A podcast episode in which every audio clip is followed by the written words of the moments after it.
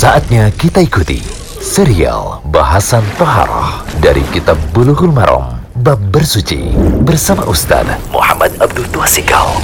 Alhamdulillah, salatu wassalamu ala rasulillah wa ala alihi wa sahbihi wasallam. Kali ini di audio ke-57 masih di Kitab Bulughul Maram, Kitab Toharoh, bersuci, masih seputar adab buang hajat. Sekarang pembahasan penting di hadis 102 dan 103 ini menjelaskan tentang siksa kubur itu ingat kebanyakannya adalah lantaran kencing.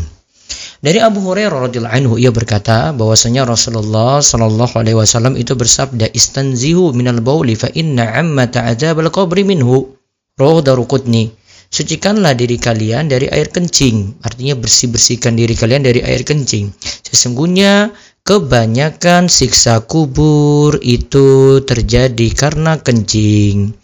Ya, kebanyakan sisa kubur itu karena kencing. Hadis ini diriwayatkan oleh Daruqutni. Hadis yang ke-103, walil hakim aksaru adzabil qabri minal bauli wa huwa sahihul isnad. Di dalam riwayat Al-Hakim, kebanyakan siksa kubur itu disebabkan tidak membersihkan kencing. Hadis ini sahih sanatnya, hadis ini riwayat Ahmad dan Daruqutni.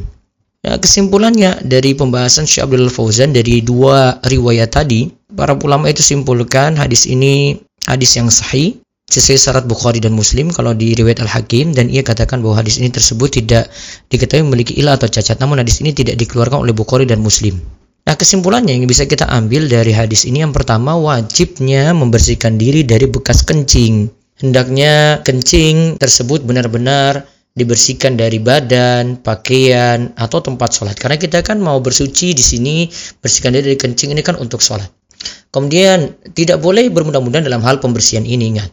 Karena terlalu meremehkan adalah sebab datangnya siksa kubur. Jadi, jika ingin kencing, hendaklah mencari tempat yang membuat kita tidak mudah kena cipratan kencing. Ya, mencari tempat yang tidak membuat kita tidak mudah mendapatkan cipratan kencing tadi. Ya, perlu jaga-jagalah, perlu hati-hati. Sebenarnya mau jongkok maupun berdiri juga sama ya. Kalau laki-laki, nah ini perlu waspada. Kalau perempuan tidak terlalu riskan seperti ini. Nah, terutama juga di sini ini jadi pelajaran juga untuk ibu-ibu muslimah ketika mendidik anaknya saat kencing. Sudah diajarkan sejak kecil itu supaya mereka bisa jaga diri dari kencing tadi, tempat mereka itu buang, toiletnya dibersihkan, pakaian-pakaiannya itu jangan sampai kena cipratan. Ya, itu sudah diajarkan sejak kecil seperti itu. Kemudian yang kedua, tidak membersihkan diri dari kencing ketika buang hajat termasuk dosa besar. Begitu pula orang yang tidak menutupi diri saat buang hajat, sebagaimana disebutkan dalam riwayat lainnya. Ini tentang masalah menutupi juga masuk dalam hal ini ya. Karena ini kaitannya juga dengan kencing. Maka pelajarannya juga bagian kencing jangan sampai terlihat orang. Ketika mengajarkan anak-anak juga demikian.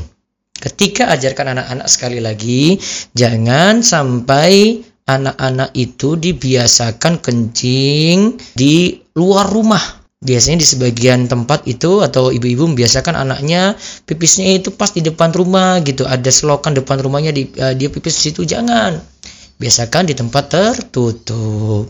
Nanti ketika mereka besar jadi sudah paham oh saya harus buang hajat di tempat semacam ini. Terus yang ketiga adalah ini menunjukkan adanya siksa kubur. Jadi siksa kubur itu ada. Bahkan ini juga selain dari hadis tadi kita bisa melihat dari ayat Al-Quran.